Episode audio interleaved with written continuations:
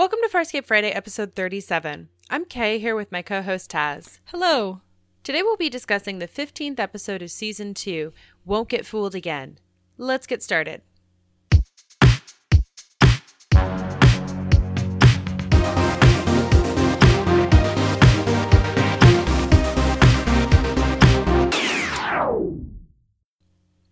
Welcome back. Here's a quick summary of Won't Get Fooled Again.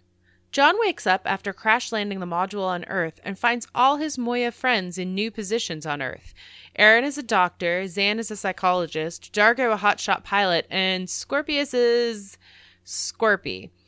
After John tries to find out who's behind the mind games, things take an increasingly painful turn when his dead mother shows up. How to describe this episode? Okay, so this episode starts with the launch sequence from Earth and acts as if John never left. And of course, John and the audience have been to this rodeo before in A Human Reaction from Season one. And the episode, what I love about it is it doesn't even try to pretend otherwise. It's a direct response to that episode and the mind games that happen with the Ancients. And John is immediately deeply suspicious and hostile. Like, he sees his father and he yells at him, and he sees a bathroom and he kicks it open, a women's bathroom, which is, as you remember, in A Human Reaction, the one of the things that t- tipped him off that he was in a mind frail. And he tries that, and it's, you know, actually a women's bathroom. And then the other one is there's a newspaper, and he's looking at the uh, up-to-date newspaper. But he still is suspicious, and I really think that's a credit to him that, you know, he, he has been through so much at this point that he is just like, oh, hell no. I don't know what's going on, but it's wrong, and I'm going to do everything I can to figure out what. And in the process, because he knows that it's not real, he's acting like nothing matters, and it's kind of hilarious to watch. And this whole episode is deeply funny and disturbing and twisted in all the best ways.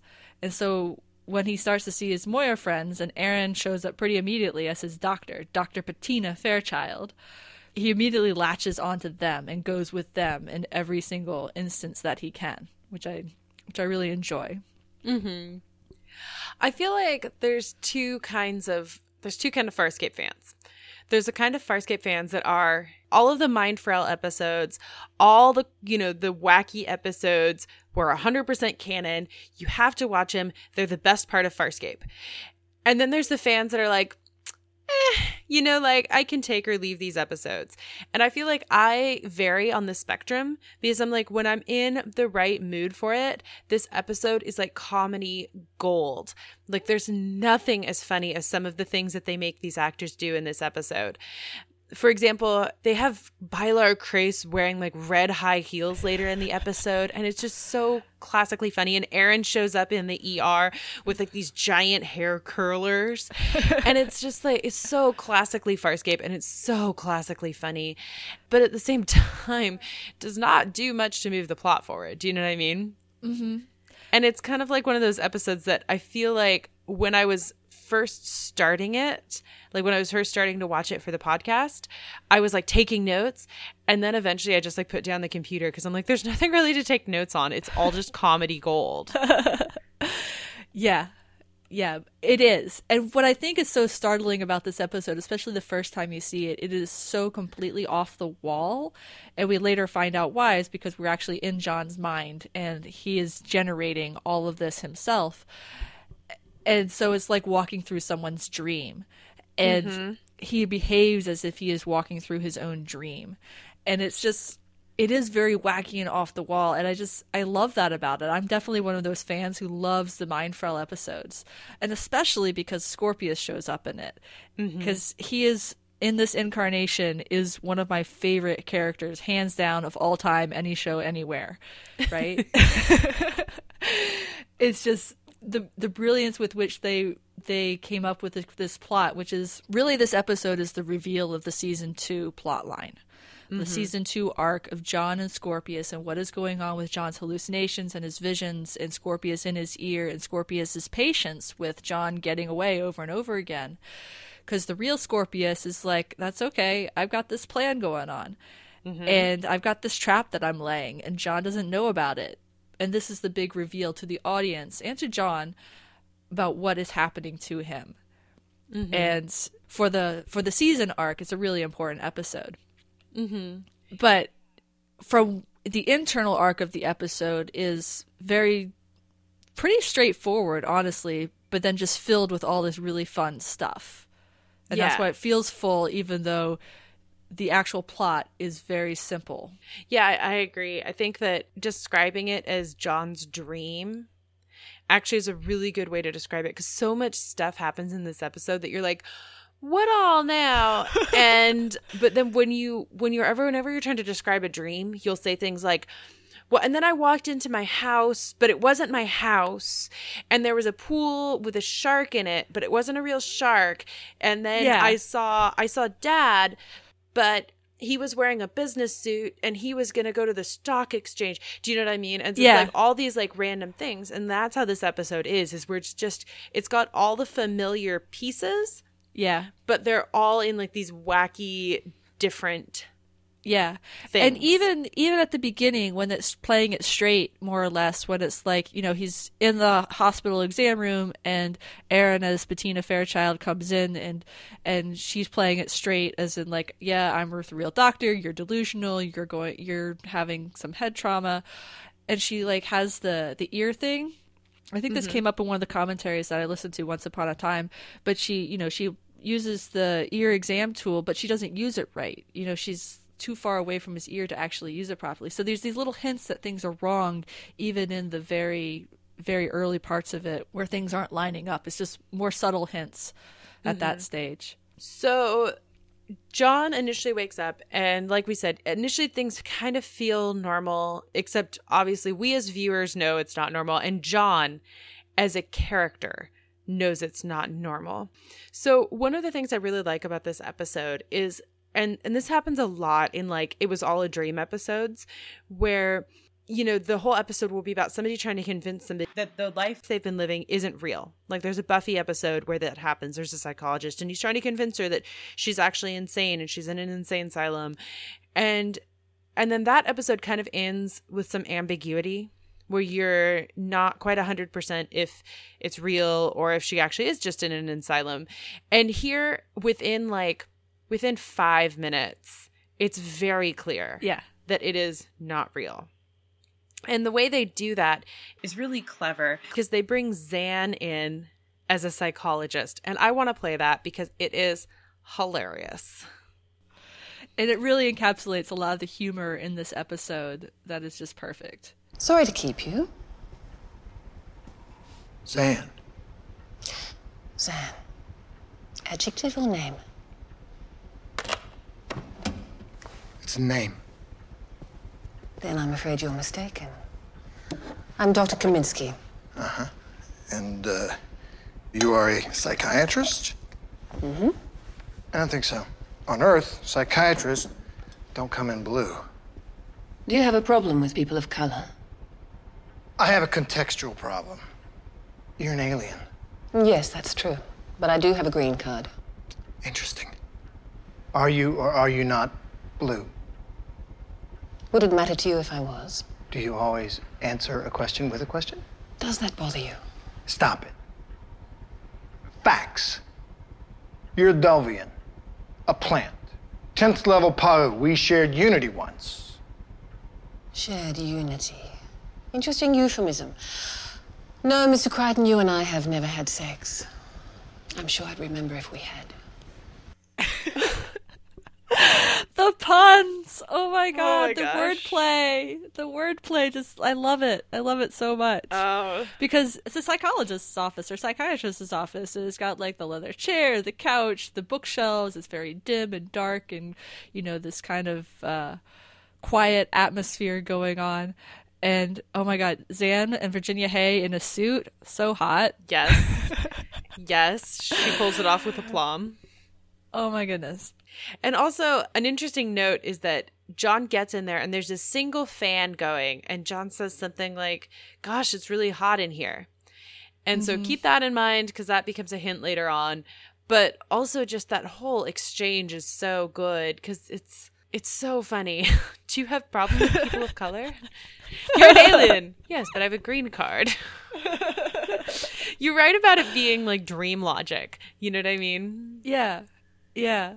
So he's met Aeryn, and now he's met Zhaan, and the next person he meets from Moya is D'Argo, who is an astronaut flyboy. And I'm going to play this one next because it's also really hilarious. And it also shows John gravitating towards his former crew members over D K, who is also in his dream. We didn't see in A Human Reaction, but he's here in this one, who is his supposed best friend on Earth, or who is his best friend on Earth, and here he's ditching him for D'Argo.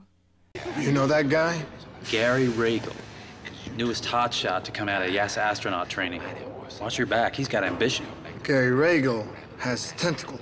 Yeah. Oh, my God. Oh, my God, it's a straight boy. What, he looks normal to you? It's a lifestyle choice. Anyways, looks are the least of his problems. He's a jerk. Hey, D K, how you doing? And, and, and, ooh, mister there, how you going? You almost ran us down, Rygel. Yeah, not even close, my friend. How you doing? My name's Gary Rygel. I know you. You are John Crichton. I've heard you're one hell of a flyer. Let's go get a beer. We don't have time for a beer. No time for beer. Beer? Keys. My friend, one thing you have to learn. There is always time for beer.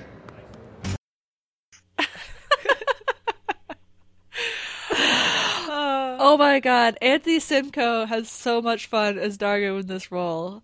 It is so much fun to watch him play. And I just love it. I just love it. And I like that. I think that this episode is just so good because it gives all these like incredibly talented actors. It gives them all like the most ridiculous things to do, and you can tell that they're all just having fun. They're all doing it, and it just seems it seems like everybody like read the script and they're like, "Okay, yes, count me in for this." Yes, we are going to boogie, which is a line from later in the episode. So, so yeah, so John goes for goes for beer with D'Argo, and while they're there, Aeryn as Bettina Fairchild shows up and introdu- he introduces the two of them to each other because they don't know each other, and then they start making out. So again, the dream logic happening. John's face when Aeryn or Bettina Fairchild starts kissing Gary Rygel is just like, wait, wait, what's just happening here? Stop, stop that. You can definitely tell he's like, I don't like this. This is not making me uncomfortable. Yes. Yeah, because she like immediately gets in his lap and is like macking on him. And then there's the band playing at the bar. The bar is one of the major settings of this episode. And Pilot is on the bongo drums, which is kind of fabulous. And there's Scorpius on uh, the snare drums. But there's also a Scorpius at the bar that John meets when he goes up to get a pitcher of beer. And this is where things start to take a turn for slightly for the serious of this episode. And we kind of start to figure out what's going on with Scorpius. So I'm going to play that. Pitcher of beer? Sure, buddy. Dig your style, Ringo. John, we haven't got much time. Twins. Pity your mother. Now you listen to me. He... He is not real. Ah, oh, right. You are. So what's your name? Who do you play in this fun house? You know my name. Scorpius. Scorpius. You don't fit the pattern. You got no Halloween costume, got no assumed name, you're not playing a role. That suggests something to me. It suggests that you are the man behind the curtain. In fact, I'm the only one that can help you. So what are you looking for this time? You looking for wormholes again, huh? In fact, I have to leave now, John. Nah, you aren't going anywhere! Ooh. Yeah, right? So in this whole madhouse of things not being right, the only thing that is right is Scorpius. And that is just so chilling. And I think John finds it incredibly chilling as well, given that he tries to beat up Scorpius and the bar before he vanishes to go into hiding again, as it were. Yeah. And I think it does kind of really create this like dissonance that Scorpius is the one making sense. Scorpius is the one that's normal. It's yeah. It creates this definite mental dissonance, which I think that, I mean, it's not really a spoiler because we're going to talk about it in like five minutes. But I mean, I think that that's one of the things that makes Harvey himself so creepy, because mm-hmm. on the one hand, he's working for John's benefit. And on the other hand, he is actively trying to strip John.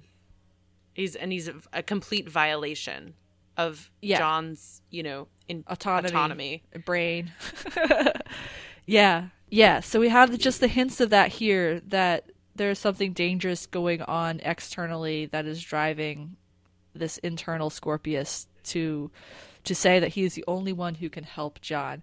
And it's this beginning of an unholy alliance between the two of them that actually, you know, is something that continues for the rest of the show, which is, I just love. Like, Scorpius in John's brain is the most brilliant character. One of my favorites, as I said. It's just like, one of my favorites of all time. Mm-hmm. So John at this point is really beginning to crack up, and he actually ends up confiding in psychologist Zhaan that, you know, he's like, you know, you're the closest thing to a real psychologist, and he's trying to figure out what's going on with her. And she's obviously like, you're crazy. And then he meets the new director of the new project manager. Before we move on to that, though, I think one of the most poignant moments for me in this episode is, is when he's talking to Zhaan and he says he misses Moya mm. and, you know, he wishes he were back there and it's become home to him. And he's kind of got this question of that he asks himself is like, how can a ship full of aliens be so familiar and so comforting? And that's just one of the notes that I really, really love about his conversation with Zhaan right there. Mm-hmm. Yeah, and it is true, because I mean, on the one hand, this is all fun house mirror version of Earth, but on the other hand, I think that Moya is becoming home. Yeah, it really is. And also the fact that he, John is so isolated in this episode, like it's literally him by himself, and then oh yeah, Scorpius is here too in some form that he's still figuring out at this stage. You know, I think that's one of the reasons he's so drawn to his all the all the doppelgangers of his shipmates, is because those are the people that he trusts now mm. and that he knows he can rely on and trust. Interesting. I, I like that a lot. And I think that it's interesting that there's so much struggle within John this episode, and a lot of the ways he expresses it can be really violent because he knows it's not real. Do you know what I mean? Yeah. And I and I think that it does the episode a lot of credit. They, they at no point are like, this is, I mean, at the very, very beginning, they're like, no, this is real, John. But then within, you know, just a couple of minutes, we're like, we're seeing things that are just like, oh, yeah, his psychologist is blue. So clearly, no, this is not real. So I, I do feel like it does the episode a lot of credit that the the way that John expresses all these internal concerns is by externalizing a lot of things. And at the same time that the episode isn't ever like, no, this is real and you did a really bad thing, the episode is always kind of like, okay, moving on. You know, how else yeah. is John gonna express his rage and anger and frustration? Yeah. Yeah. Because the next thing he does is he mi- is he meets the he meets the new project manager, who's Rygel. Who has a disability and is not just a little green slug. And what does the man's disability have to do with it? Oh man. So then he um Rygel's like, okay, we're doing the Farscape project again, you're gonna do it. And John's like, oh, that's how you're gonna figure out how I did the wormhole mm-hmm. thing. So he takes Rygel and he throws Rygel off of a tall set of stairs, building, something yeah. like that. Garage parking garage, I think. Yeah. Yeah. And it's like, you just tried to murder somebody and succeeded. But it's, again, that dream logic that's come into play. You're just going to get rid of the problem by throwing it off a cliff, essentially. Mm-hmm. And then later on, I can't remember exactly the order of events. Oh, okay. So then after he throws Rygel off, he ends up going back to the bar and partying with D'Argo and Aeryn again, and then Chiana joins them, and she's an astronaut groupie, Jessica, who is making out with Aeryn to start with, and then moves on to John as soon as she finds out John's an astronaut. And Scorpius is there again, trying to get John's attention, and, and John's having none of it. He doesn't want to talk to Scorpius, he doesn't want to acknowledge he exists. So then the four of them go into a awesome joyride in a sweet convertible and driving down the road, singing, partying. John is, has a new philosophy on life, and that it sucks, which, yes, true. For you, John, it does suck right now. And I love Scorpius tries to follow him and is on the windshield. And John turns the on the windshield wipers. windshield wipers. I love it. Uh... So good. Right. And so this is where it starts to get really disjointed because the scenes come faster together. There's not a lot in each little bit, but there's this kind of this accumulation of things. And so John does a head-on collision with a Mack truck. They all survive. He wakes up in the hospital again. And he see that's when he sees Bettina Fairchild, who's Aeryn, in the hair rollers. And this is when it gets, this is when it takes that really disturbing, dark, really hard, serious turn. Because we've had all this lead up of, of hilarity, and yes, it's dark, but it's also just funny. And then suddenly his mother is there, mm-hmm. visiting him in the hospital. And his mother has been dead for four years. And it breaks John, in a, and it's really hard to watch because it's a deeply, deeply personal, intimate thing from his past that we've never seen before that he's suddenly confronted with. So I'm going to play that scene. Thank God you're okay. Came as soon as I could. Tom, this is a pretty good check, considering you're dead. Mom, I had to come. Oh, sweetheart. Huh? You're not real. You're sweating. Don't worry. Mm. Don't worry. There. I'll make everything all right. There, my Johnny. There, there. That's it. Yes.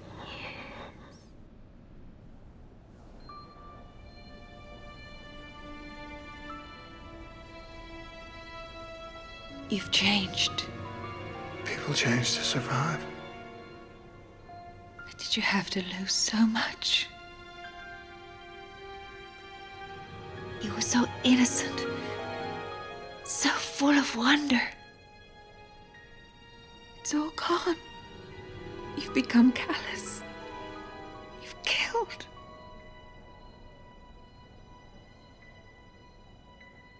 You can't know that. It's true, isn't it? That's what bothers you. That's why you can't sleep nights.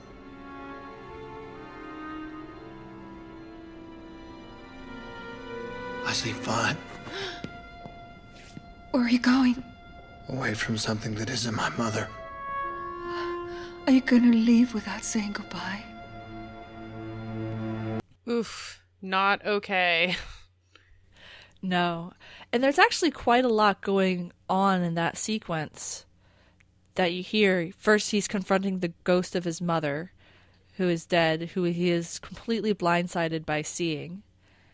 And so that's an emotional blow to him. Then you have the fact that she mentions you're sweating, which means he's hot, which according to Scorpius, either earlier or later, I can't remember when, when it means that the Scarran who has captured John mm-hmm. and is torturing him or interrogating him, but that means that he is close.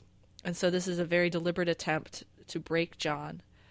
And then you have his mother saying things like, you've killed people, you've changed, you've lost your innocence, that because she's supposedly on Earth, could never have known, and also dead, could never have known about him. And so it's just very much, it feels like his guilty conscience and his, you know, the regret over who he has become coming out to play as well. Mm-hmm. And I, I agree that, that when I initially watched it, I was kind of reading it as him being like, oh, okay, this is a sign that this isn't real because you couldn't, even if you were alive on Earth, you couldn't know that I have killed people. Right. Agreed. But at the same time, I think there's also this like undercurrent in John that's like, you can't know that because he doesn't want his mom to see him that way. Mm. Because that's kind of what's that kind of what gets me when I was listening to it again right now is that th- there's a part of John that's like, no, I don't I don't want my mom to know that I've become this much more callous person, that I've become, that I've had to become this much harder person than I was when I was a kid or when I was on Earth and a scientist. Yeah, I really like that. Yeah.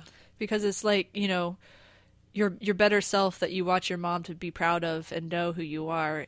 Meanwhile, you have a life elsewhere where he has done questionable things, you mm-hmm. know, and things that he is not, I think, fully comfortable with. He has become more comfortable with doing them, but I think he's still struggling to live with them. Yeah. And I think that manifests itself here, since this is his own brain space where people are coming out. Yeah. All of the mom scenes are just deeply not okay. And it also yeah. kind of, it, it brings, I think that we see so much of John as he is post-premiere, where mm-hmm. it's all about him getting hurt and hurt again and getting violated and getting kidnapped and getting, you know, murdered and having to make hard choices. And we kind of, we as viewers kind of see all of that damage. And it's all kind of condensed in these episodes that we've seen, like the past in, you know, last week with Beware of Dog. And then in like the next couple of episodes, we all kind of see that all coming to fruition. And yet here, this is a wound that we didn't know about. And it just makes John so much more believable to me as a character. Mm-hmm. Because I like the idea of it not just being the things that have happened to him during the run of Farscape that have made him who he currently is, but that he also comes with a past. Yeah. Yeah, no, I like that too a lot. And in the next scene with his mom, he tries to run away from her and go to the bar, but she appears there as well. This time she's sick. The, the implication is she's died of cancer. She's got an I V with her. She's in a hospital dressing gown. She's got makeup that makes her face look patchy and, and just very sick. And there's even more heartbreak than just seeing his mom. I just want out of this. Stay with me this time. Be with me when I go. No, please. Please. Please. No, no. Oh, God. This is cruel. This is cruel. Please don't. I need you. With me. Don't do this to me! Oh, so heartbreaking. I am not okay with this scene. No, it's so hard to watch too, because it's like his mom was sick and we learned that he wasn't there when she died and she wanted him to be, and he feels awful about it. Mm-hmm. And it's just, you know, he says it. He says it's cruel, and he's crying, and it's that gross crying that feels really real, and it, it feels really true of, like, this is something that tears him up inside, and he avoids thinking about it when he can, and he runs away again. Mm-hmm. Yeah. Like, this scene is like, uh, this is one of those scenes that, like, you'll still remember at the end of the run of Farscape, because it's just such yeah. good acting. It's so good. And like I said, it reveals this, like, open, raw wound that you kind of get the feeling that John had, like, put a bandage over, and that he was like, okay, with all the other stuff that's going on, I'm not going to deal with this. You know, this is something that happened four years ago. I'm okay. I'm going to be okay. And then, like, right here, it's like, nope, this is real. This is happening. It's still not okay. It's still not okay. Yeah, it's like he hasn't properly dealt with it. I think that there's just so much going on in those two scenes. I think that one of the things is kind of this guilt, this overwhelming sense of guilt. And also, I don't know, I kind of got the impression that John, even, yeah, yeah, John was not there when she actually died, but you also kind of got the feeling that maybe he wasn't there for the illness in terms of, like, mm. because I think that a lot of times it's really, as, as someone who's gone through it, it's really, really hard to be there for somebody who is dying of cancer, because it's mm-hmm. long and it's painful and it's just yes. involved. And you kind of get the feeling that maybe he just checked out, and and that kind of is what's feeding into this guilt. And yeah. uh, Ben Browder. Oh my gosh, yes. And the thing with him not being there was probably because of the Farscape project, because mm-hmm. four years is not is uh, you know, a life cycle of a, of a getting a project to launch. I mean, he was probably deeply involved in building the module and using that as an escape from dealing with his mother's death and her impending illness. Mm-hmm. Mm. This whole thing is just so painful. And it's another one of those classic Farscape twists where he goes from this really funny, really bizarre to something really emotional and really raw that's super serious. And it's just, it's just switches on a dime. We saw it in Beware of Dog a little bit with when the Vork dies at the end. We're seeing it again here. We've seen it in other episodes like Crackers Don't Matter, which is uh, also full of lots of comedy, but also had this really deep undercurrent of violence and raw emotion that was going on under the surface. Yeah. And I think that these two moments are really at the heart of this episode, mm-hmm. because on the one hand, nothing would tell you you're in a dream as much as a dead relative showing up. But right. at the same time, just the the fact that it is his mother and the fact that he hasn't, clearly hasn't like dealt with her death that well. Mm-hmm. It just, it like turns from this like episode where you're like laughing, laughing, laughing, laughing, and then like emotional whiplash. And that's just what Farscape yeah. does so, so well over the course of the series. Yeah.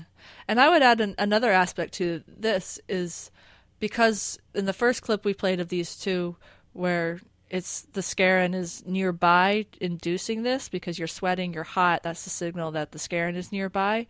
So it's another violation of an external force digging up these really painful memories of John's and violating his memory, violating his history and all those things just to try and hurt him with it. Mm-hmm. And so there's it's another layer on top of that, that it isn't just his memories and his past, but it's also someone else doing this to him. Mm-hmm. Yeah, for certain. At this point, we know that something's really, really wrong. And John experiences a few more flashes. And then Scorpius comes back. And John is back in the hospital room. And he's tied down. And Scorpius... Hand, he, he's handcuffed. Oh, is this after he assaulted Crais?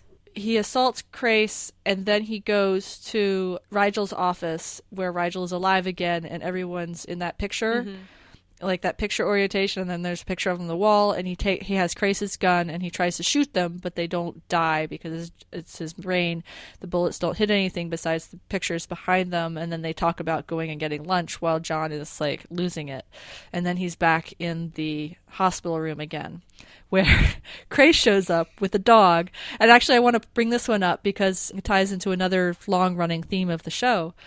Crais shows up with a dog in his hands. It's a little terrier. And he reads off a litany of all the charges against John, which is like assaulting a police officer, five attempts of murder. And then he hands him a ticket, which is like, it comes to twenty-nine dollars and something cents. And then Crais looks at his dog and says, Toto, and then walks out. And it's a Dorothy in uh, Oz reference, uh, Wizard of Oz.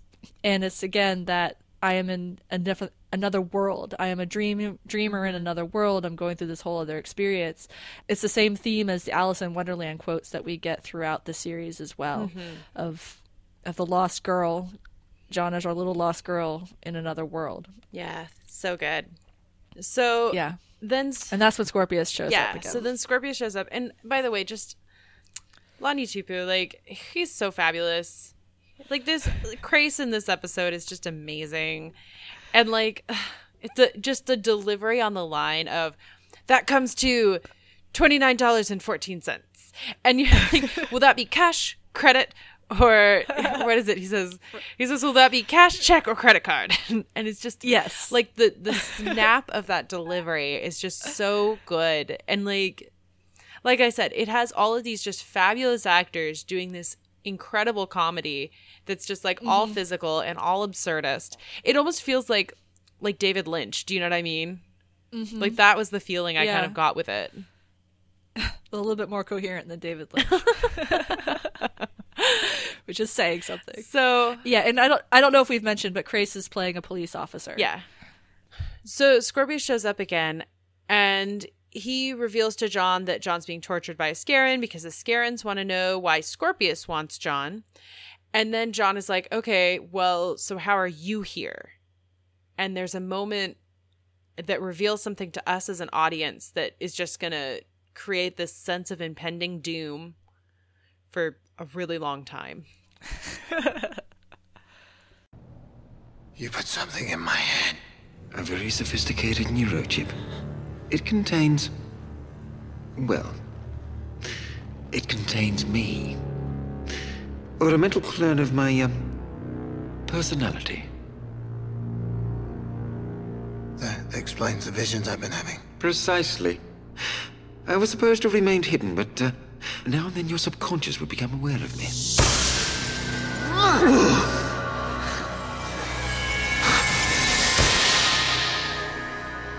That's why I couldn't kill you on the Royal Planet? Of course. A simple failsafe. But my main function is to access the wormhole knowledge you have in your brain. No matter how long that takes. Uh, you're Harvey. Or is it Clarence? Guardian Angel? Invisible Rabbit? Huh? Harvey? Huh? Harvey. Does the Scarran know you're here? I only manifest myself when the Scarran's attention is elsewhere, as it is now. So sinister. Oh my goodness. Ah. So during that sequence, you get another one of recurring flashbacks that we've seen all of season two, where John is flashing back to the Aurora chair and, and Scorpius has something in his neck. And that is him injecting this neural clone, which is what ends up being what we call him, or Harvey, injecting this neural clone of his personality into John's head, where it is stuck. And John literally has Scorpius inside his brain. And that is, if not the creepiest and most clever thing, I don't know what else is. But it's super creepy. So creepy. So good. And so when I mentioned way back in Crackers Don't Matter of the writers wanting to keep Wayne Pigram as part of the plot line without making Scorpius be like a stupid cartoon villain, kind of like early Crais was before Crais, they figured out what to do with Crais. It is so brilliant because you can have Scorpius show up because he's literally with John all the time and yet not have the real Scorpius's danger or menace diminished in any way. Yeah. It just amplifies it. Yeah, I like that word of amplification because I think that that's what that's what Harvey is always going to bring to the show, mm-hmm. is he kind of brings this like outsized sense of anxiety, this outsized sense of of menace. Because mm-hmm. on the one hand, here he's working for John's benefit because obviously if John dies or if John cracks up, then Scorpius doesn't get what he wants. But at the same time, in the long term, you understand that John literally has Scorpius in his head. He literally has an enemy in his head. Yeah, and not just any enemy, but Scorpius. As we said, since Scorpius has shown up, he is a very smart villain. He's a very silver-tongued villain. He's very patient. He is completely in control and command as much as he can be, which is, you know, ninety-nine percent of the time. And here he has come up with another way to get what he wants that is completely sinister, completely ruthless, and completely effective, because he has himself running around in John's head. Mm-hmm. Oof, creepy. Yeah. So I want to play a short moment, because we've done a couple of moments of comedy in this episode, but I want to play this one moment of Crais, the cop. And this is, so what's happened is, after Harvey disappears again, and kind of says, be really careful, because the...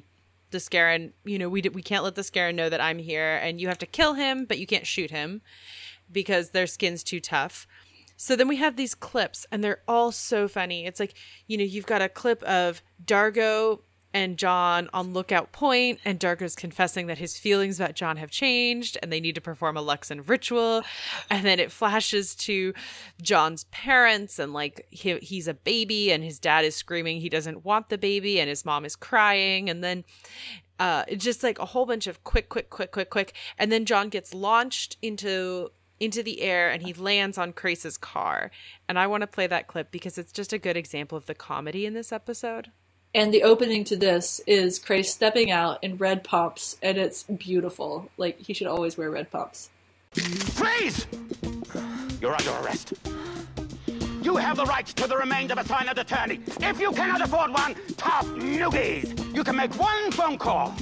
I recommend Trixie nine seven six five five five, love. Do you understand these rights as I have explained them to you? Well, do you, punk? No. Then I can't arrest you! You have the right to the remains of a silent attorney. I love it. Love it. I just love that you could have one phone call. I recommend Tracy. Trixie, I think. But yeah, it's really oh, great. Man.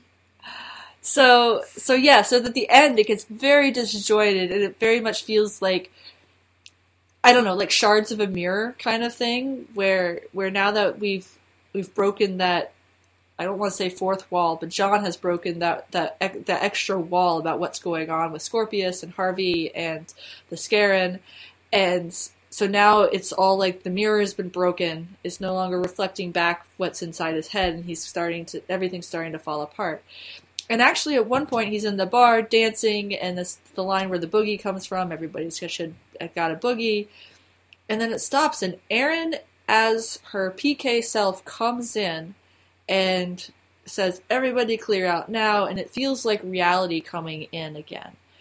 That Aeryn is there to rescue him, except then she starts asking questions, and they're not the right questions. Aeryn starts asking him, A- Aeryn tells him, first of all, Scorpius kidnapped you, right, but now Scorpius is dead.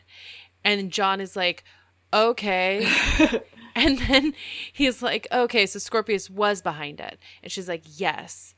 What did he want? What did he want? And John's like, right. And John initially starts telling her, like, oh, well, he wanted, and then he kind of looks at her and he's like, you know what? This is not the right place. Let's go back to the ship and I'll tell you. And then she goes, no, no tell me now. Yeah. What did Scorpius want? And it's that that pings John off to something being really, really wrong. Yeah. And what ends up happening is the Scarran at this point realizes he has to turn things up. So he turns he turns the volume up to eleven, let's put it that way. I was thinking of the Princess's Bride torture machine personally, but yeah. And things start even going more insane until John dies and his body collapses. In the real world. In the real world. And so he's finally awake and he's out of the funhouse mirror and he looks around, and the Scarran is recording his notes, and then John sets his his gun to overload, ex- overload yeah. to explode. Because we know that John is really good at that.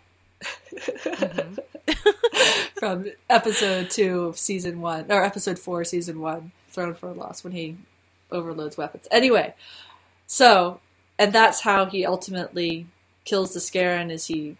The Scarran comes over to investigate this weird high-pitched sound, and he's able to take him by surprise, shove the gun in his mouth. It explodes. It makes his, the Scarran's head explode, and John kind of leaps away from the explosion and is against the wall, far wall now. And that's when Harvey comes yeah. back. And the menace in this scene is off the charts, so we're just going to play it. Well done, John. What happened? I feel like I died. I had to stop your brain function for a few microns to divert the Scarran. No harm done. I'll go back in your subconscious mind now. Don't get too comfortable. I'm gonna get that chip out of my head. There's no chip in your head, John. Yeah, there is. You told me that... There's a, um, no, m- you were saying? M- mental chip. Um, uh, you were saying? What am I saying? Um, as it should be. I won't trouble you again.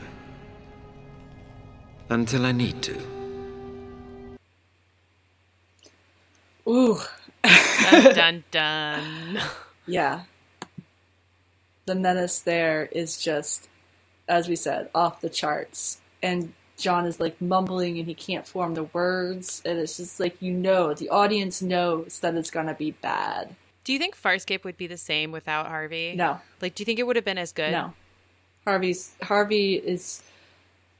Harvey is just one of the those clever... clever lightning strikes of creative power that that changed the character of this show, and I think it changed it for the better, because he is so he becomes a central character for the remainder of the series, you know, and it's he's just too essential. I don't see how they could have done the rest of the show without him. Yeah. I mean, I given the talent of the writers, I think it probably would have been good, but I think that just Harvey makes makes Farscape such a unique show. Mm-hmm.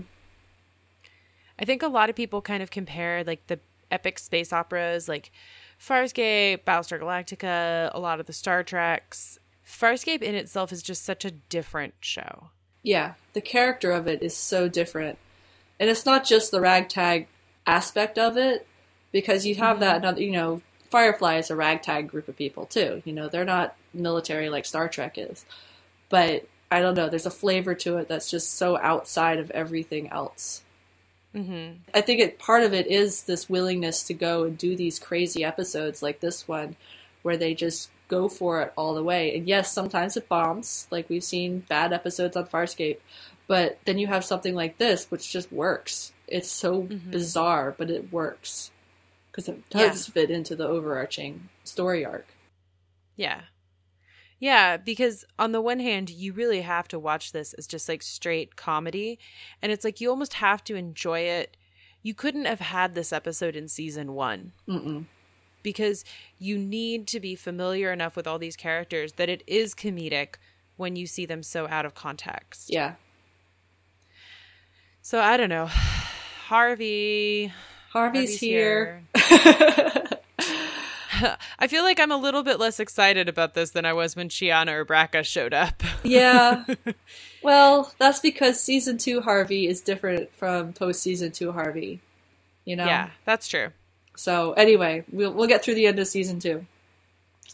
So what would you give this episode? This episode is four and a half, five. I don't think it's quite a five, but I don't I think it's still a little bit more than a four, so I'm not gonna go four and a half ish. I feel like I, I feel like my rating of this episode depends on my mood. Mm-hmm. Like when I want comedy, then this is like a four and a half.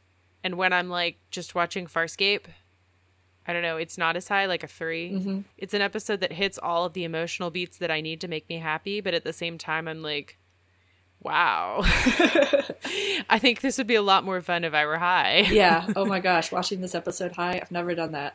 Uh, okay. So... wardrobe watch, we can't even describe it. You're just gonna have to go look at pictures and gift sets because everybody is wearing random random things. Yeah, they're all in, in their um Earth costumes, although as we pointed out, Zahn's suit, Virginia Hay, she pulls it off. Oh, super hot. Yeah, she looks really good. Though I gotta say, D'Argo is wearing uh, chinos and like this kind of orangey brown square sweater, which really works for him because he's it's like a golf it's outfit. It's such a golf something. outfit. Yeah, and he's got like the white shoes, and it's just uh I don't know. It's just it's just so great. It's really great. It's great. And then seeing Pilot in the Rasta outfit. Yes. Oh, so good. Yeah.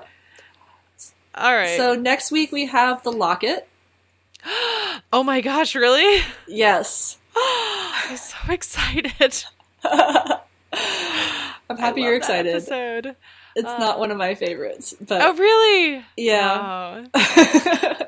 Anyway, we'll we'll get into it next week, and we are Farscape Friday podcast on Dreamwidth and Tumblr and gmail dot com, and Farscape Friday on Twitter.